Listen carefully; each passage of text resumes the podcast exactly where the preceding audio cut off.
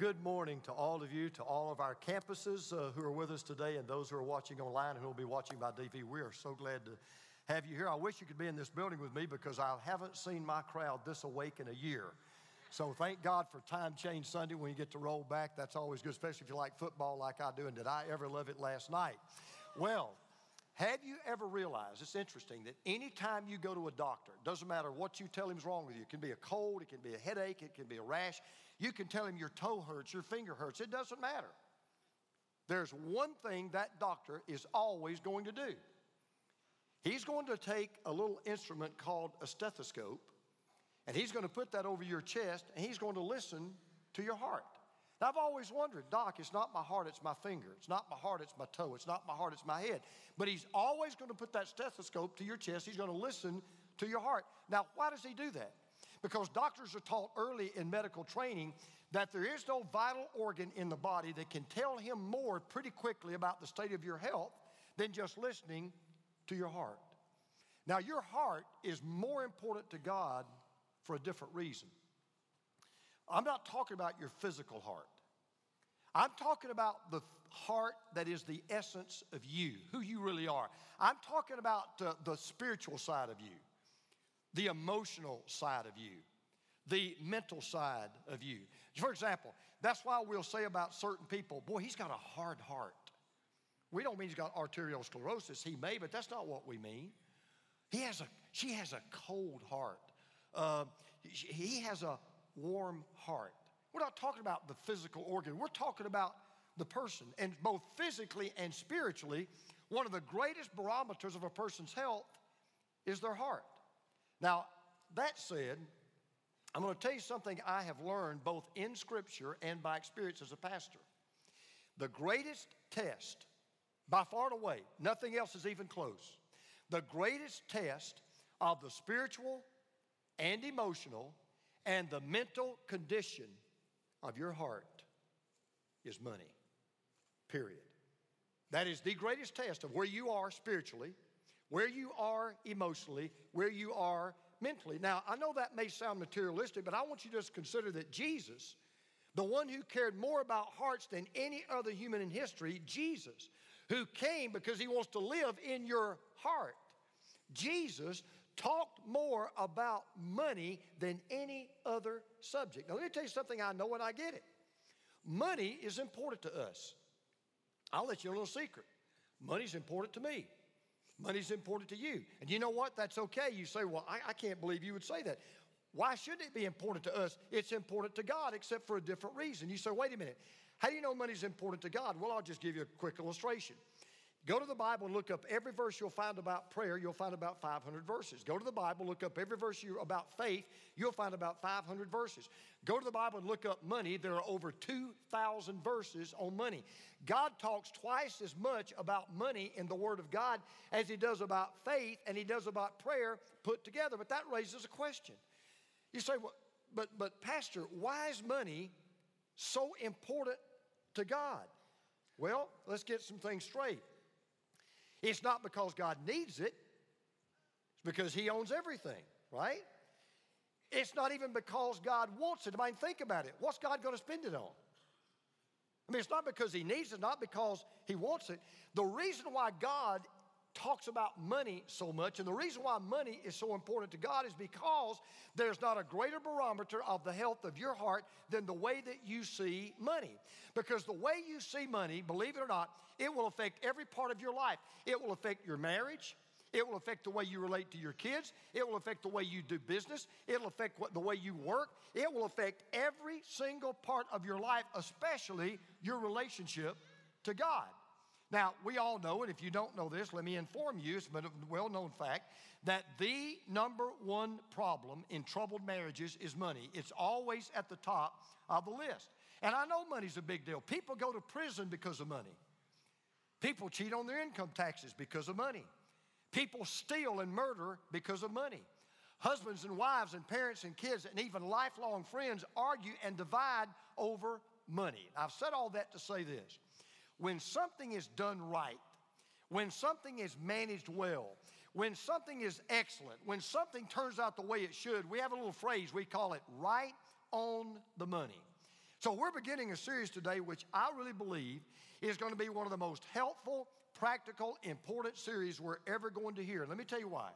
Here's the cold, hard fact most of us are not right on the money.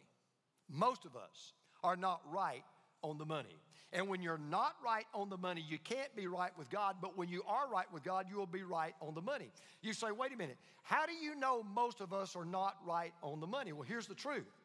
We now know that most Americans and most Christians are just not real good at managing money. Some of us are good at making it, but not as many of us are really good at managing it or the way we spend it. Now, don't take my word for it. Listen to this.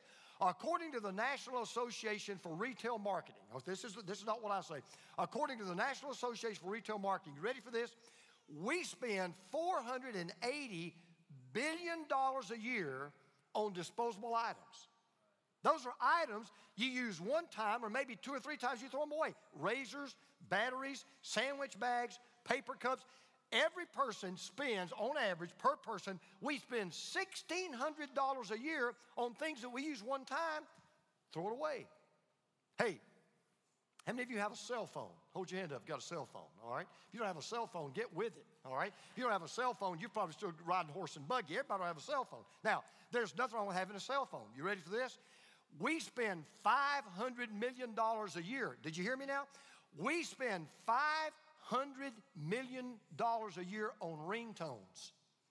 I mean, think about that. We spend $800 million a year on non essential items. You say, what's that? Clothes for your dogs, pet rocks, banana holders, wall mounted fish that can sing.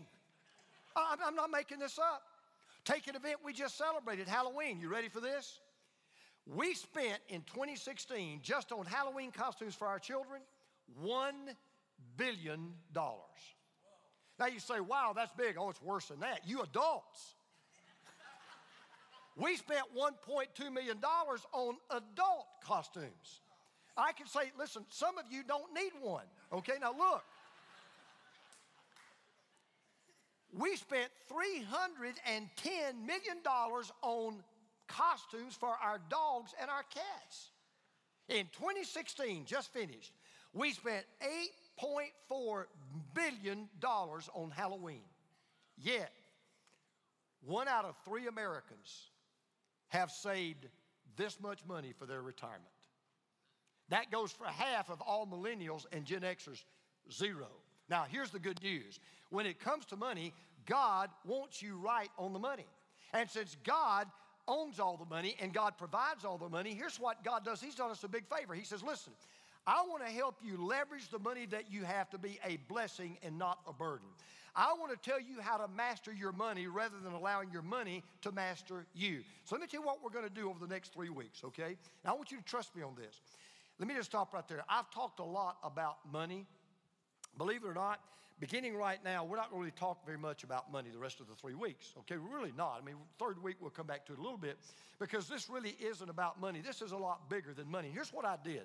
I went to, to my computer and I Googled and I said, okay, what are the top verses that people Google, that people tweet, that people text, that people bookmark and earmark, that people know, that people memorize? What are the top verses about money that people look at in the Bible? Okay? So I found the top five, and I said, you know, I'm just to take the top three. And when I looked at the top three, it blew my mind because I, I realized, you know what? If we just believed and practiced and obeyed what those three verses tell us, God guarantees us we will be right on the money. So it all begins today today with what we're going to call the right approach. I want to tell you today how to take the right approach to money. If you brought a copy of God's Word, or you've got the cell phone, or you've got the iPad, or whatever you do, I want you to turn in a book in the Bible called Philippians. Now, if you don't know where that is, I can help you. It's in the New Testament. It's about um, I'll just go through the Bible Matthew, Mark, Luke, John, Acts, Romans, 1st and 2nd Corinthians. Then it's Galatians, Ephesians, Philippians. So it's about seven or eight or nine books over. I want you to turn to Philippians chapter 4. And we're going to look today at what many people believe is not just a great promise, There are many people believe that of all the promises in the Bible, this is the greatest promise in the entire Bible. And you know why they believe that? Because they believe that if this promise really means what it says, it really includes in that one promise all the other promises that are found in the Bible itself. I do know this, it is absolutely one of the most familiar promises you'll find anywhere. I see them on t shirts, I see them on billboards. People have them up in their homes on little plaques. I mean, you, you, many of you already know this. But if you don't know it, let me share it with you. We're in Philippians chapter 4, verse 19. Listen to this. Paul said, a man named Paul, who knew what he was talking about because he had needs. He said, And my God will meet all your needs according to the riches of his glory in Christ Jesus. I'm going to read it again, it's so big. And my God will meet all your needs according to the riches of his glory in Christ Jesus. Now, I want you to let that settle in for a moment. I'm going to make this statement. You can't disagree with this. Whether or not you buy into that, and some of you don't, let's just be honest, some of you don't believe it. I, I, that's fine. But whether or not you believe that and buy into it will determine whether or not you're a master of your money or a slave to your money. Comes down to that. If you don't believe this, you're going to be a slave to your money, and you ought to be. I don't blame you because you want to meet your needs. But if you believe that verse, you will be a master over your money. Whether or not you believe that verse right there, whether or not you believe that verse right there, it doesn't, if you really believe that verse, it will determine how you look at money, it will determine what you think about money. It will determine how you handle money. And that one verse tells us how to be right on the money in the way that we approach money. And Paul says three simple little things I want you to write down today if you're taking notes uh, that, that I want you to remember because if you will do these three things, at least you can say, well, at least I know I'm approaching money the right way. All right, number one, we need to see the God who meets our needs. First thing I want you to do, we need to see the God who meets our needs. Now, the first two words of this promise tells us all that we need to know why we can be 100% confident this verse is true. The first two words tell us all we need to know that we can be 100% confident that this promise will be kept. Listen to this. And say those two words with me. Say it again. My God. Paul is specific. He said, and my God. My God. I don't know about your God, but my God will meet all of your needs according to the riches of his glory in Christ Jesus. Paul's very specific. He said, Look, I'm not talking about some God, I'm not talking about a God. I'm not talking about the God of the week or the God of the month or the God of the year. I'm not talking about the God du jour. I'm not talking about the God of the day. I'm not talking about whichever God you prefer. I'm talking about my God. I'm not talking about it. Any God will do as long as you sincerely believe in that God kind of a God. And if you've been living 2,000 years ago, Paul would have said to all those Romans, I'm not talking about your Roman gods. And Paul would have said to all the Greeks, I'm not talking about all your Greek gods. I'm talking about my God. I'm being very, very specific. Paul says, I'm talking about the God that's revealed in this book. I'm talking about the God who wrote this book. So, what God was he talking about? He was talking about the God who just spoke and a universe came into existence. He's talking about a God who just spoke and suns begin to shine and moons begin to glow and worlds begin to turn and planets begin to go into orbit. We're talking about the God who can part Red Seas. We're talking about the God who can enable a virgin to give birth to a divine baby. We're talking about the God who can raise a crucified Savior from the dead. Paul says, hey, my God can meet all of your needs. What God is that? He's omniscient. He already knows what your needs are. This God is omnipotent. He not only knows what you need, He has what you need. He's omnipresent. He's always there to meet your need. You can't name a need God can't meet. In your weaknesses, in your weakness, God says, I'll tell you what, I'll be your strength. In your ignorance, God says, I'll be your wisdom. In your sorrow, God says, I'll be your comfort. In your mortality, God says, I'll be your life. In your loneliness, God says, I will be your friend. You will never approach money right until you approach God right. And you'll never know how to relate to money until you know how to relate to God. And you'll never be right on the money until you're right with the God that provides your money. And you'll never be right with God until you really believe that the God that can speak a world into existence, the God that can part a Red Sea and raise his son from the dead, the God that can do anything, that God can meet your needs. When you believe that, when you finally say, you know what, I get it, I believe it, totally will change the way you approach money. All right, so number one, you've got to see the God who will meet your needs. Number two, Paul says, you've got to be sure that God will meet our needs. It's not enough, not enough to see the God that will meet our needs. You've got to be sure that God will meet our needs. Now, what I want to do is kind of break this promise down word by word because this verse, this is why this verse is so great. Because every word of God, I believe, is inspired by the Holy Spirit, but especially this verse, because every word is so important. Now, listen to this. We're going to say these together. And my God, what's those two words? Say it again. We'll meet. All right. My God will meet all your needs according to the riches of his glory in Christ Jesus. It's not that God says, well, I'll meet some of your needs fully. It's not that God says, um, I'll meet all of your needs partially. God says, I will fully meet all your needs. Well, that raises a question, and it's a fair question. Wait a minute. How do I know that God's got in the warehouse what's on display in the showroom? Have you ever been, have you ever done this? Have you ever been to, I call it the bait and switch. Have you ever walked into a store and you saw something you really wanted and you go into that store and you want to buy it and they go, you know what? We don't have that in stock, but we'd like to show you this. You ever had that happen? Does that just burn you up? If I, if I wanted that, I wouldn't come in here. Just what you had, I want that one. We don't have that anymore. So, how do you know that God has in the warehouse what He displays in the showroom? All right, now we're going to read the verse again, different emphasis. And my God will meet, what's that? What's those words? All your needs, right? He will meet all your needs, all right? It's not that God will meet some of them fully or all of them partially. He says, I'll fully meet all your needs. But how do we know He'll do that? Oh, we're going to read it again. Watch this. Next verse. And my God will meet all your needs. Now say this with me according to the riches of His glory in Christ Jesus. Let's say these words again according to the riches of his glory. Now, let me stop right there. So, how rich is that? How rich is that? How much are we talking about here? According to the riches of his glory. We're talking about the God who owns it all. We're talking about the God that holds the title deed to the universe. Let, let, let, me give you, let me give you some great news. If you ever bring any need to God's storehouse, ever, You'll never hear these three words out of stock. Never hear that.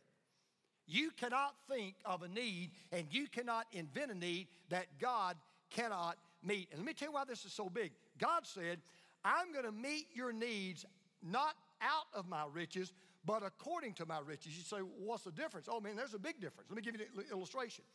I want you to imagine that you've lost your job. And I want you to imagine you're dead broke.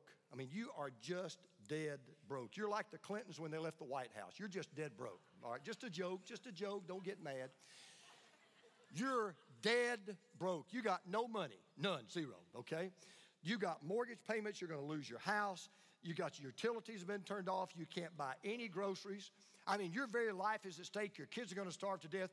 But you've got this rich, multi-millionaire uncle. Just, just think about this, okay? You got this rich uncle. So you go to that rich uncle and you say, Hey, uncle, I, am sucking air here, man. I've lost my job. I'm six months behind on my house payment. Uh, can't pay my utilities. They've shut all my utilities off. We can't even buy groceries for our kids. He says, Oh, man, let me help you. And he reaches into his pocket and he gives you a $10 bill. Okay? Now, what has he done? He is giving you out of what he has, okay? He's got all this money, so out of what he has, he gives you $10. But Let's suppose he looks at you and he says, Really? And he gets out a checkbook. And he doesn't, he doesn't just write you a check for one mortgage payment, he pays off your entire mortgage. Suppose he writes you another check and he gives you enough money to buy groceries for a year. Suppose he writes another check and he pay, pays off all your credit card debt and all the car loans that you have. As a matter of fact, let's suppose he says, you know what, I'm going to go ahead and deposit money in your bank account. I want to pay for the kids' college education when they graduate from high school. Now, what did he did? He didn't give out of what he had, he gave according to what he had. And every time you go to God with your needs, you'll never be turned away because of insufficient funds. You'll never be turned away because the storehouse is empty. You'll never be turned away because the supply has run dry. Because God never runs out of resources. He says, I'm going to meet your needs according to my riches in Christ Jesus. You talk about encouraging. I read this the other day when I was preparing this message. You talk about a pastor being encouraged. Listen to this statement. There will always be enough of everything we need to do, all God wants us to do, as long as He wants us to do it. There will always be enough of everything we need to do, all God wants us to do, as long as He wants us to do it. Now, that raises, again, another question Why is all this possible? I mean, really and truly, I'm not going to doubt that God can do it, or maybe that God will do it, but, but when you get to the bottom line, why is this possible? How does this really work? Okay, read the last phrase. And my God will meet all your needs according to the riches of his glory. Say it again. In Christ Jesus. Now, let me ask you a question. Why does Paul put that in there? I mean, he could have just stopped right there. He said, Look, I'm going to meet all your needs according to the riches of my glory. Why does he throw those words in there? Here's why.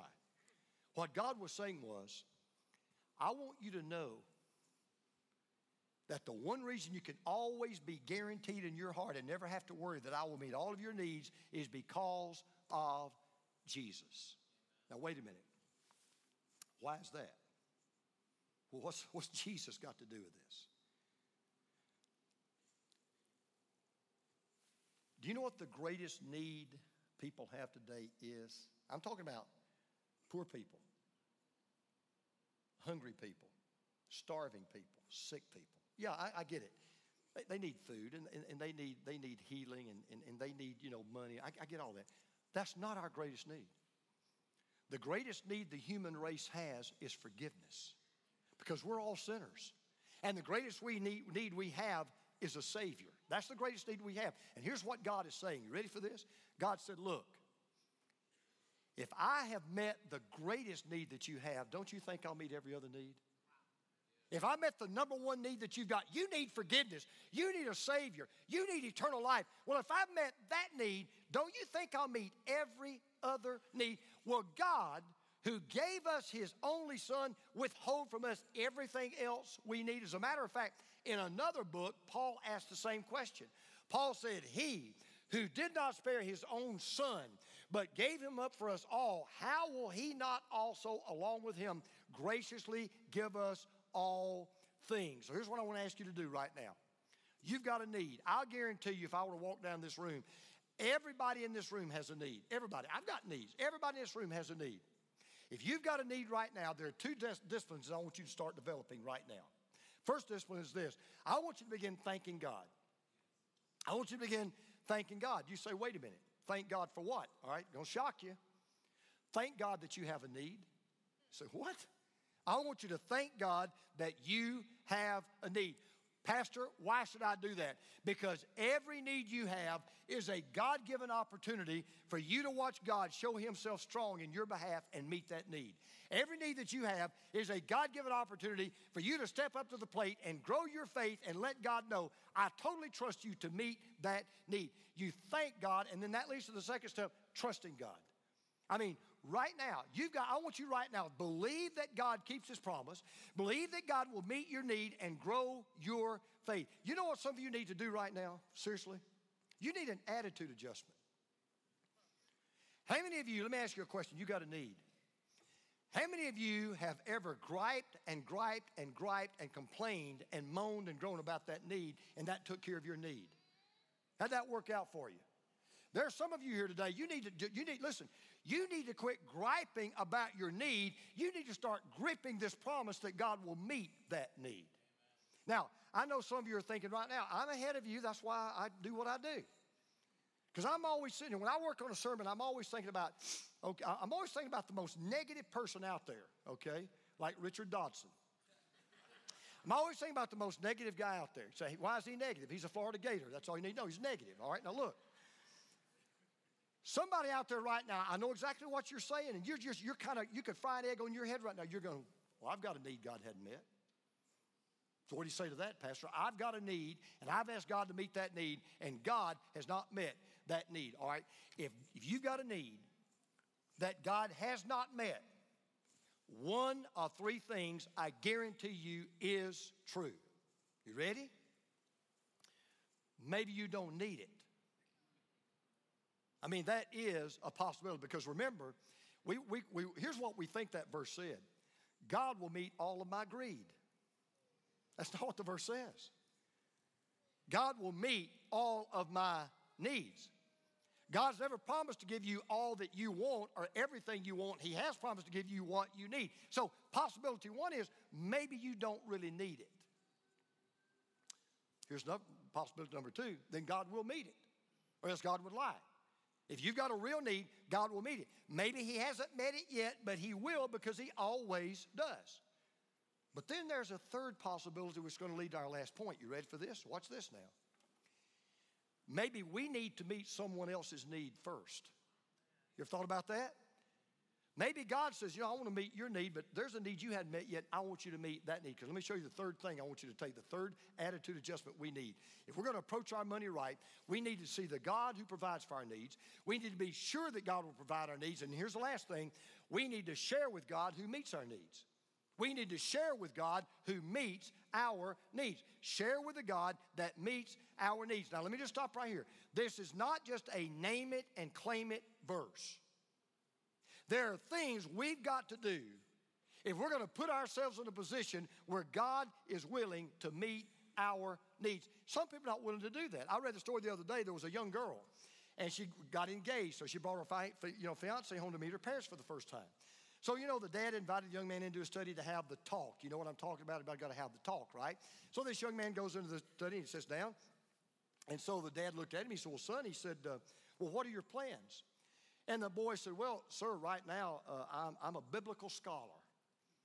And the dad said, Well, man, that's great. He said, So, um, well, how do you plan to earn a living? He said, Well, I'm just going to study my Bible and God will provide. And the dad said, Well, how do you plan to buy an engagement ring for my daughter? He said, Well, I'm just going to study my Bible and God will provide. He said, Well, how are you going to support her and support the children that you're going to have? Oh, he said, I'm not worried about that. I'm just going to study my Bible and God will provide. And it doesn't matter what that dad said, same answer. I'm just going to study my Bible and God will provide. Well, later that evening, the girl's mother asked the dad, she said, Well, how did the conversation go? He said, Well, basically, he has no plans, he has no job, he has no plan to get a job, and he thinks I'm God. Now,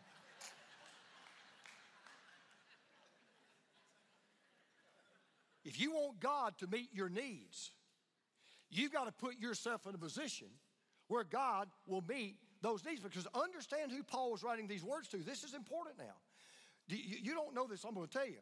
The reason why Paul wrote this letter was to express his gratitude and thanksgiving for the support, the financial support that the Philippian church had sent him when he was in prison and he had no money and he desperately needed help. So he says this back up in verse 14. He says, Yet it was good of you to share in my troubles. What he's talking about was his financial condition. He didn't have any money, he was broke. Moreover, as you Philippians know, in the early days of our acquaintance with the gospel, when I set out from Macedonia, not one church, listen to this, not one church shared with me in the matter of giving and receiving except you only. For even when I was in Thessalonica, you sent me aid more than once when I was in need. Listen to what Paul said. Paul wrote this letter because he said, You know what? Of all the churches I have founded, of all the churches I've built, of all the churches I've raised up, of all the churches I've preached to and ministered to, you're the only church that sent me any money. This was the only church that stood by Paul and met a need in his life. And you've got to understand why this was a big deal. Philippi was a blue collar town. Wasn't a lot of money in Philippi. This church was a poor church. This church didn't have any rich people in it. And furthermore, they were in the middle of a big economic depression. The economy was horrible. They were in a great famine. Poverty was everywhere. They didn't have very much, and yet they sent food and they sent clothing and they sent money to Paul that really they could have used for themselves, but they shared it with him anyway. And their gift was such a blessing to him. And here's what Paul was saying Paul was saying, I know my God's going to meet all of your needs. You know how I know that? Because you have met all of my needs. And He is going to give to you because you have given to me. But listen to this. He goes on to say this, it gets better. He says, It's not that I desire your gift. In other words, he said, What really blesses me and what really thrills me is not the paycheck that you sent me, it's not the clothes you sent, it's not the food that you sent. I'm grateful for that, but that's not what really gets me so excited. He said, It's what I desire is that more be credited to your account. Well, that's kind of weird. What in the world did he mean by that? Here's a church that didn't have very much, gave out of what little they had, probably had to do without so he could not do without. And then he says, Oh, by the way, you know why I'm so grateful for what you've given to me? Because my big desire is, is that more be credited to your account. Now, my question is, what in the world did Paul mean by that? That more be credited to your account. All right, listen to this. That word for credited, this is big to me because I'm an accountant. That word for credited, it's a banking term. And it literally means to make compound interest on an investment. What he was talking about was God meeting their needs because they had met his needs. And see, here's what I want you to understand this is so big. Paul said,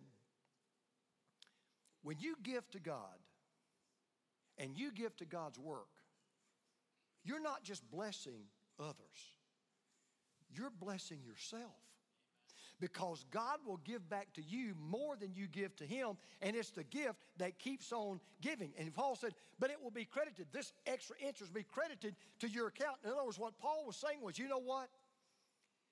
This God is not only going to meet your needs because of what you've done, this God is also going to reward you in the future for what you have done. And then he says this in verse 18 I've received full payment and I have more than enough. He says, Oh, you've been so good to me. He said, Thank you for what you've done. I am amply supplied. Now, watch this. Now that I've received from Epaphroditus the gifts you sent, now this is so beautiful. They are a fragrant offering an acceptable sacrifice, pleasing to me? No, pleasing to who? Pleasing to God. Now, did you see what he just said? Did you hear what he just said?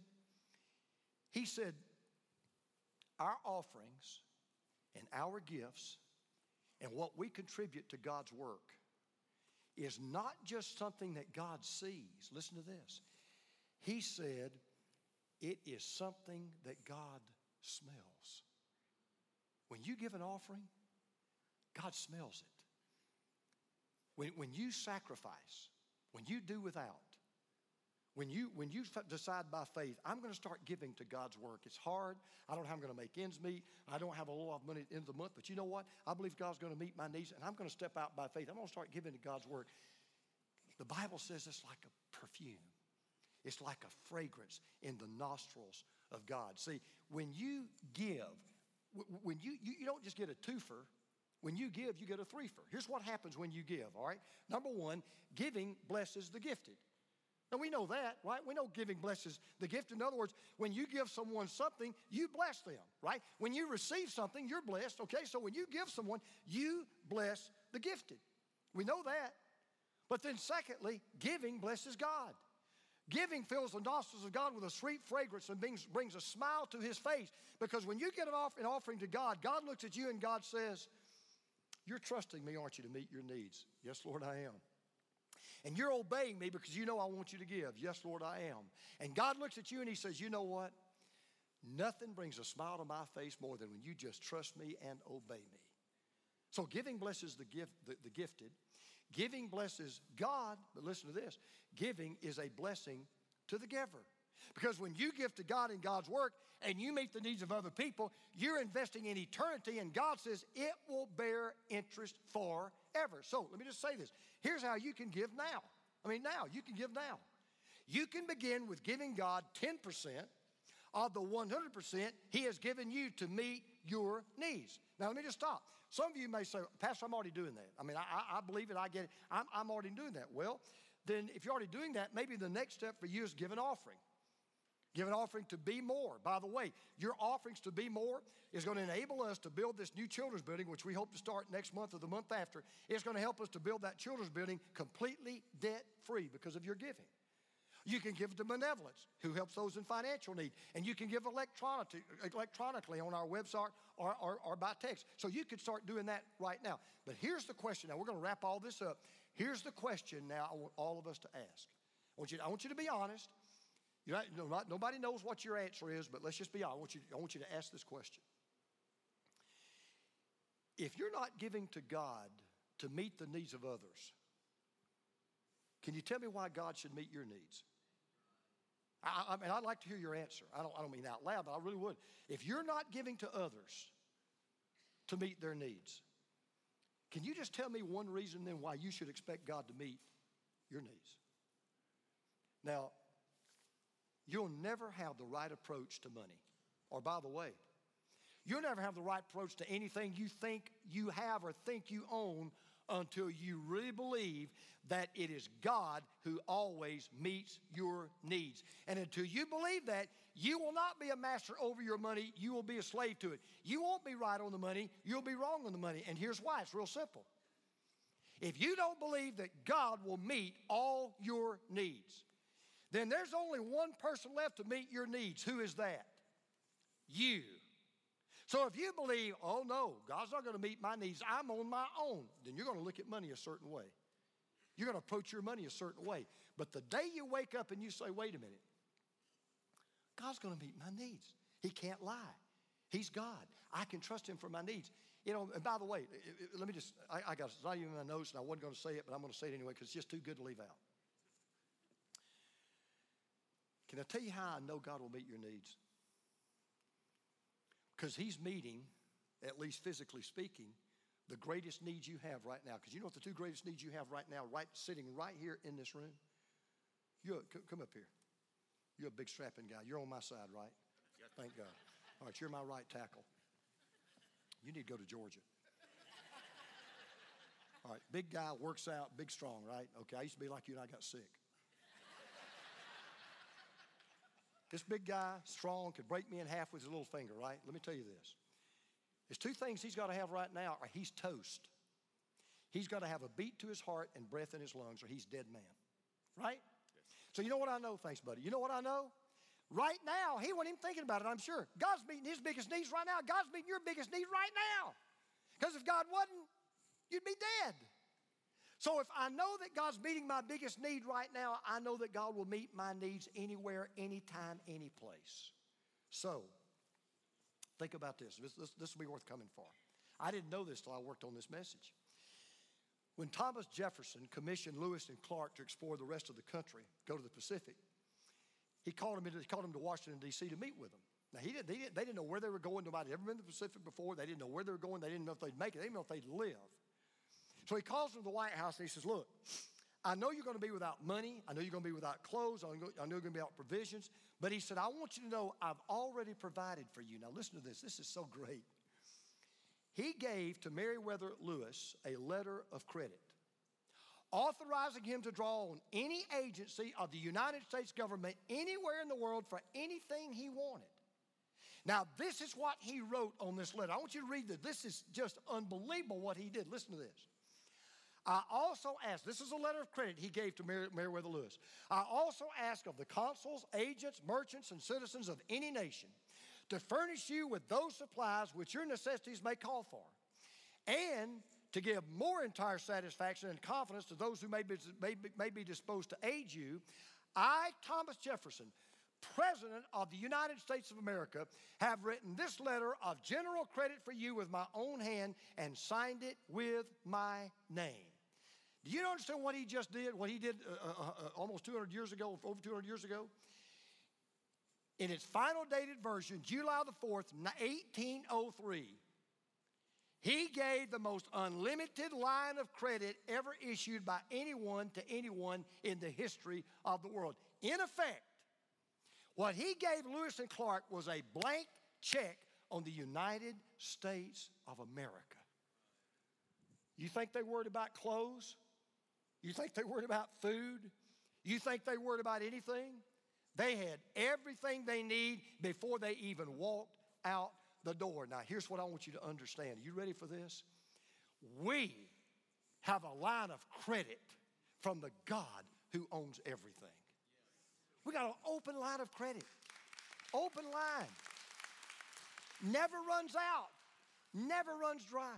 And here's what this God has said today If you will see me as the one who meets your needs, if you'll be sure that I will meet your needs, and if you will share with me and others out of what I've given you to meet the needs of others, you can rest assured I will meet all of your needs always, all of your life. So here's what I'm going to ask you to do, and we're finished. I want you to lay aside what your accountant tells you. And I want you to lay aside what the stock market tells you. And I want you to lay aside what the economy tells you. I want you to lay aside what your emotions tell you. I want you to lay aside what your greed tells you. And I want you to listen to what God's telling you. I will meet all your needs according to my riches in glory in Christ Jesus, and it's signed in the blood of his Son. Amen. Okay, let's pray together. Heads bowed and eyes closed.